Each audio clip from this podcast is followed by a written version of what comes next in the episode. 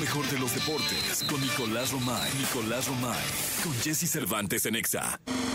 Ahí está la jauría de pie. Stand Innovation para el hombre VIP de México. Él es Nicolás Romay Pinal, el niño maravilla. El hombre que lo sabe todo, el hombre que lo puede todo. Nicolache. Oye, tengo que agradecer públicamente. No, Jesús, no. Tengo lo que hagas, iniciar no. este programa agradeciendo públicamente. Llegué al Corona y de verdad, digo, no es mala onda, pero vi que junto al Media Center, el VIP más cerca al escenario era uno que decía Telcel Claro. Dije, mi amigo Nico, porque es mi amigo, Sí. me va a conseguir. Le marqué de domingo a las 7, una cosa así, ¿no? Sí, estaba yo en pijama, sí. Y este, oye, Nico, ayúdame a entrar. Dos minutos estaba yo en el VIP. Dos minutos tardó el hombre en pasarme ese VIP. No, Me dieron el mejor lugar. ¿Sí? Sí, sí, de verdad. Qué bueno. Mejor lugar del festival. Porque era la esquinita, es como un palco que está frente al escenario. Es impresionante ahí, ¿eh? Sí. Y bueno, muy agradecido con. la gente Telcel de- lo hace posible. Sí, la gente de Telcel, la gente de, Claro, de Claro Sí, Música también. Ahí vi al, al querido Héctor. Sí. Este, un abrazo y gracias y disfruté muchísimo. Qué show. bueno, Jesús. Una personalidad como tú tenía que tener mejor lugar. Gracias a ti, ¿eh? Nico. Sí. Este, de verdad, muchas gracias, Estamos Nicolás. trabajando para ti 24 No, no, no, sé que no es así, pero, pero sí sé que sí. Y bueno, vamos a los deportes. Checo Pérez, subcampeón del mundo. La vi completita. ¿Sí? ¿No te quedaste dormido? No, porque me fui a Houston Y a era ver- una hora... ¿Es la misma hora de aquí? Ah, o sea, ¿sí acabó a las dos y media de la mañana? Eh, Sí, haz de cuenta, yo me, Ah. me fui a Houston, entonces estaba el show, vi a Pitbull, vi a Enrique Iglesias y me tuve que salir de Ricky Martin para ver la carrera. No. Entonces me fui al Mastros con... No le puedes hacer eso a Ricky Martin. A mi Ricky, ah, porque yo ya lo he visto varias veces. Entonces me fui con mi queridísimo y adorado eh, Negrito Yacardi, el manager de Enrique, con Jerry Fernández, uno de las personalidades más importantes que A tiene ver la, la radio, carrera. en Houston, al Mastros. Ajá. ¿Ha sido? ¿No? Ve. Eh, y un servidor, servidor, echar un whiskol, cenita y ver la carrera. No, bueno, planesazo. Planesazo. Sí, y planesazo. toda la vimos, ¿eh? Sí, y muy bien Checo. Hasta que mi chequito le entregaron el trofeo, ahí ya con medio estoque salimos de ese. Muy bien Checo porque no tuvo una buena calificación. Una vez más salió antes, no se pudo calificar bien. En la carrera tiene un contacto en la, en la arrancada y tiene que ir a pits y desde atrás a remar. Y Desde el lugar 18, y creo. poco a poco 17, Checo va remando, remando, remando y llegó a liderar la carrera por algunas vueltas, ¿eh? No muchas, llegó a liderar la carrera por algunas vueltas. Después ya Verstappen lo, lo rebasa y Leclerc le termina ganando otra vez en la última vuelta, pero bueno, al final ya era anecdótico porque el checo lo que tenía que lograr era obviamente subirse al podio, era muy importante, pero sumar más puntos que Hamilton para asegurar el segundo lugar y así lo hace el Checo Pérez y de verdad que tenemos que dimensionar lo que significa ese segundo lugar, o sea, Checo es el segundo mejor piloto del mundo, ¿no? Así lo dicen los números y así lo dice esta temporada, una temporada donde fue muy criticado, en donde fue señalado, en donde se decía que no estaba en buen nivel, que estaba desconcentrado y que puede ser que todos esos eh, argumentos tuvieran razón, sin embargo, las cuentas se hacen al final. Y al final, Checo está por encima de Hamilton, de Russell, de Lando Norris, de Fernando Alonso, de Leclerc, de Sainz, de todos, ¿no? Hay alguien que es Max Verstappen y que está en otra dimensión y que lo que todos queremos es que Checo le compita a Max Verstappen, sí. Pero mientras eso pasa, le ganó a todos los demás. Oye, que ahora Max sí le ayuda a Checo, este, si baja la velocidad para jalarlo Sí. y que pudiera meter DRS y separarse de Leclerc, pero no fue suficiente. un poquito lo ayudó. un Sí, pero sí, ayudó. sí, sí Por ayudó. lo menos se notó un voluntad. Voluntad. Voluntad. Exacto, pero no le dio porque no, ya Leclerc El coche ya no, lo, coche, ya no le daba. Dice Checo que el coche ya no, ya no le daba y Leclerc en la última vuelta. Pero si escuchas la conversación de radio, dice Checo que lo sorprendió Leclerc, que no lo esperaba y lo, lo sorprendió Leclerc. No, pero bueno, al final yo creo que Checo también ya estaba concentrado en acabar la carrera, sumar esos puntos y quedar en el segundo lugar de, del campeonato y ya salir y festejar. Oye, histórico para el deporte en México, Por ¿eh? supuesto. A ver, atención con esto. Histórico para el deporte en México. Eh, de verdad, el automovilismo que ha crecido en popularidad. Sí, sí, sí. Prueba de ello es que no hay boletos para el Gran Premio de- del 2024.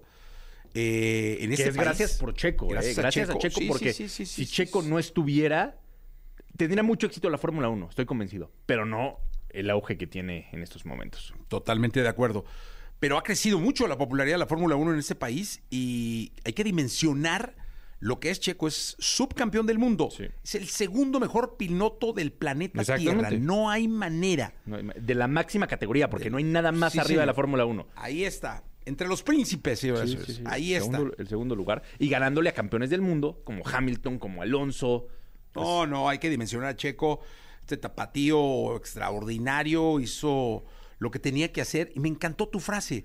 Eh, repítela, por favor, Nico. Los resultados se miden al final. Sí, ¿o las cuentas se hacen al final. Las cuentas se Sí. hacen al final y qué bien. La verdad es que Y queda una carrera más. Este fin de semana hay una carrera más, ya con el segundo lugar asegurado. Pero Checo buscará sumar la mayor cantidad de puntos posibles justamente para eso, para decir, oye, aquí estamos. Ojo, también hablando de números, lo tenemos que decir.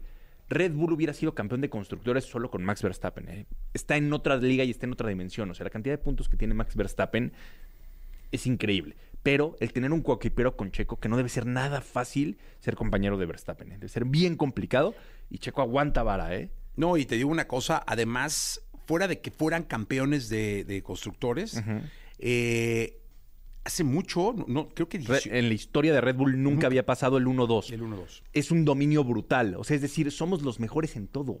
No solamente mi primer piloto es campeón, mi segundo piloto es mejor que tu primer piloto. O sea, le está diciendo a Mercedes, Aston Martin, a Ferrari, mi segundo piloto es mejor que tu primer piloto. O sea, el mensaje es categórico, ¿no? Sí, no, no, no. Red Bull se convierte Sí. ya también como escudería en una Por leyenda. supuesto.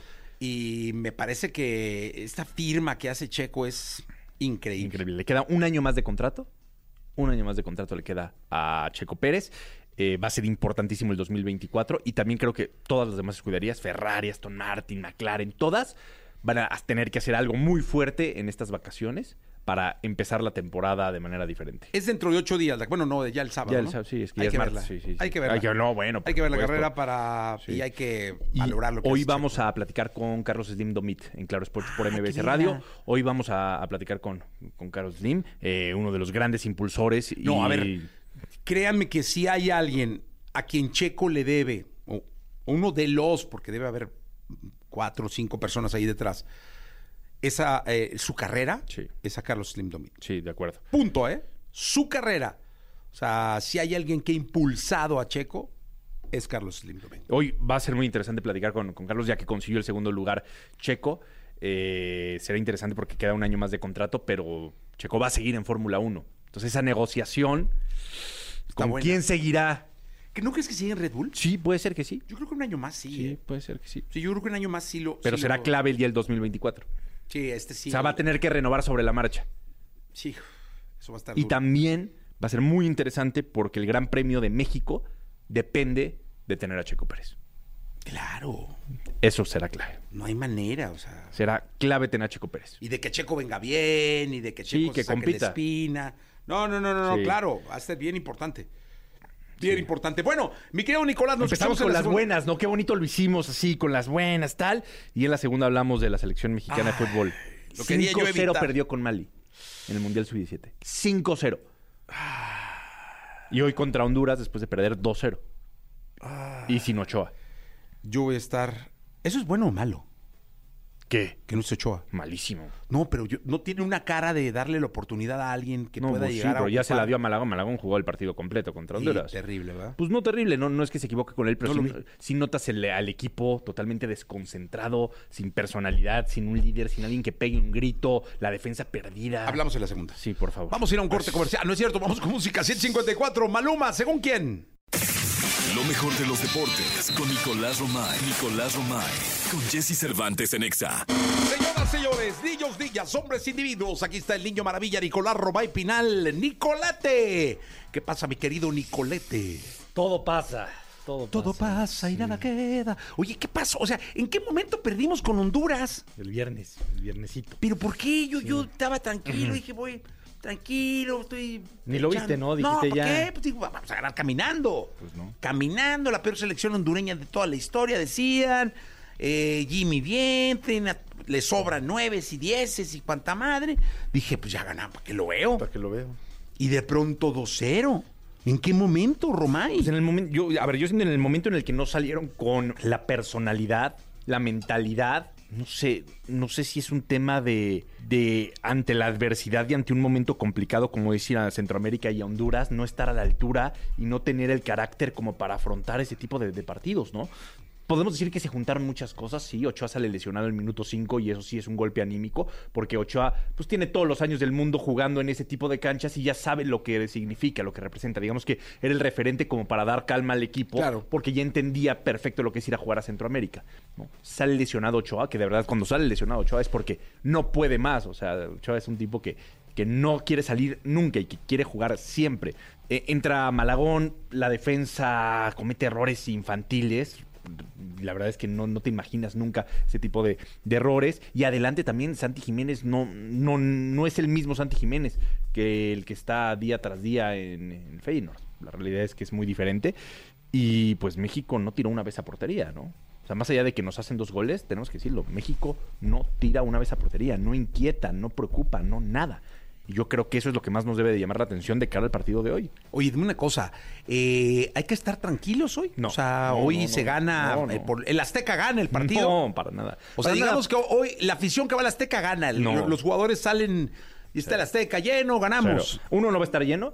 Y dos... eh, ¿No debería estar lleno? Debería de estar lleno. en Pero no va a estar lleno. no va a estar lleno. Y también creo que la afición, con todo derecho, está muy molesta. Porque en Qatar se hicieron las cosas pésimo. Porque cuando pensábamos que no podíamos tocar fondo, de repente aparece Diego Coca y nos humilla Estados Unidos. Y después, creo que cuando se empezaba a tener una curva ascendente, porque se gana la Copa Oro, porque se juega bien en el amistoso contra Alemania, o sea, parecían esas buenas sensaciones de las que tú hablabas al principio, llega Honduras y te pinta la cara. Entonces la, la afición está en un shock emocional de decir, ¿a quién le creo? ¿Cuál es la buena? ¿Qué está pasando? Y hoy México tiene que ganar 3-0. 2-0 para empatar el marcador global, 3-0 para avanzar a las semifinales y a la Copa o América. diferencia de tres goles. No, ojo. Si mete un Honduras, Tiene que ser 4 México, ¡A la porque hay gol de visitante. Hay gol de visitante y México no hizo gol en Honduras. Entonces, si mete gol hoy Honduras, va a estar muy complicado para la selección. oye, va- vamos a ver los escenarios, ¿no? Esto es de manera objetiva.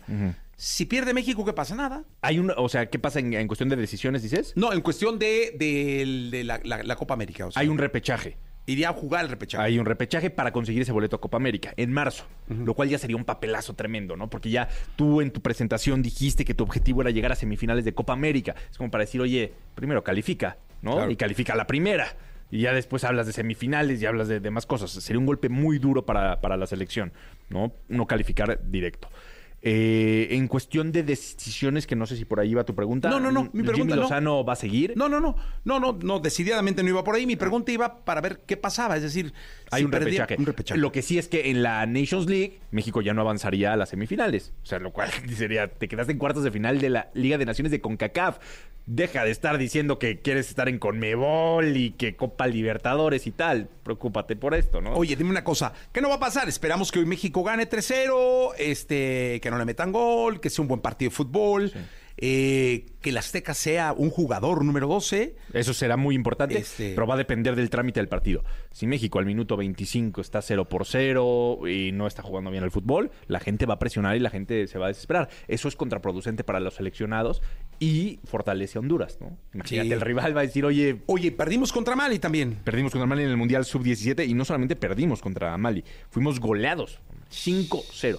Una selección Sub-17 que se calificó de rebote a, a los octavos de final, hay que decirlo, fue un proceso bien complicado y no te pueden pintar la cara así, ¿no? O sea, porque te voy a decir, Estados Unidos también quedó eliminado, ¿no? Pero quedó eliminado por Alemania y perdiendo 3-2, o sea, la narrativa y la perspectiva cambia mucho. A que Mali te gane 5 por 0. O sea, una goleada en unos octavos de final es muy duro, muy duro ¿De qué competencia? del mundial es el mundial sub-17. El Mundial. O sea, el mun- Para- mundial sub-17. O sea, es la máxima competencia a la que pueden aspirar estos jugadores. Y en unos octavos de final te ganaron 5-0. Terrible. Bueno, Nicolás, nos escuchamos mañana con el Pues resultado sí. de la selección mexicana, ¿ok? Pues sí, sí, es. Sí. No te quiero comprometer no, no, no, no lo hagas, porque no lo hagas. está muy complicada la No lo hagas, situación. sí, no lo hagas, no lo hagas. Este, y porque me subiste el VIP de claro. Sí. Gracias, Nicolás. Eso, ¿cuánto crédito me va a dar? No, hombre, pues un añito fácil. ¿Tan poquito? No, ¿cómo? O sea, es demasiado. Un mes tienes razón, Janine. No quiero que Janine. Sí, un mesito. Está bien, tienes razón, Janicita. Un año. Un mesito ya con eso. ¿No? Listo, Romay, gracias. Di Jesús.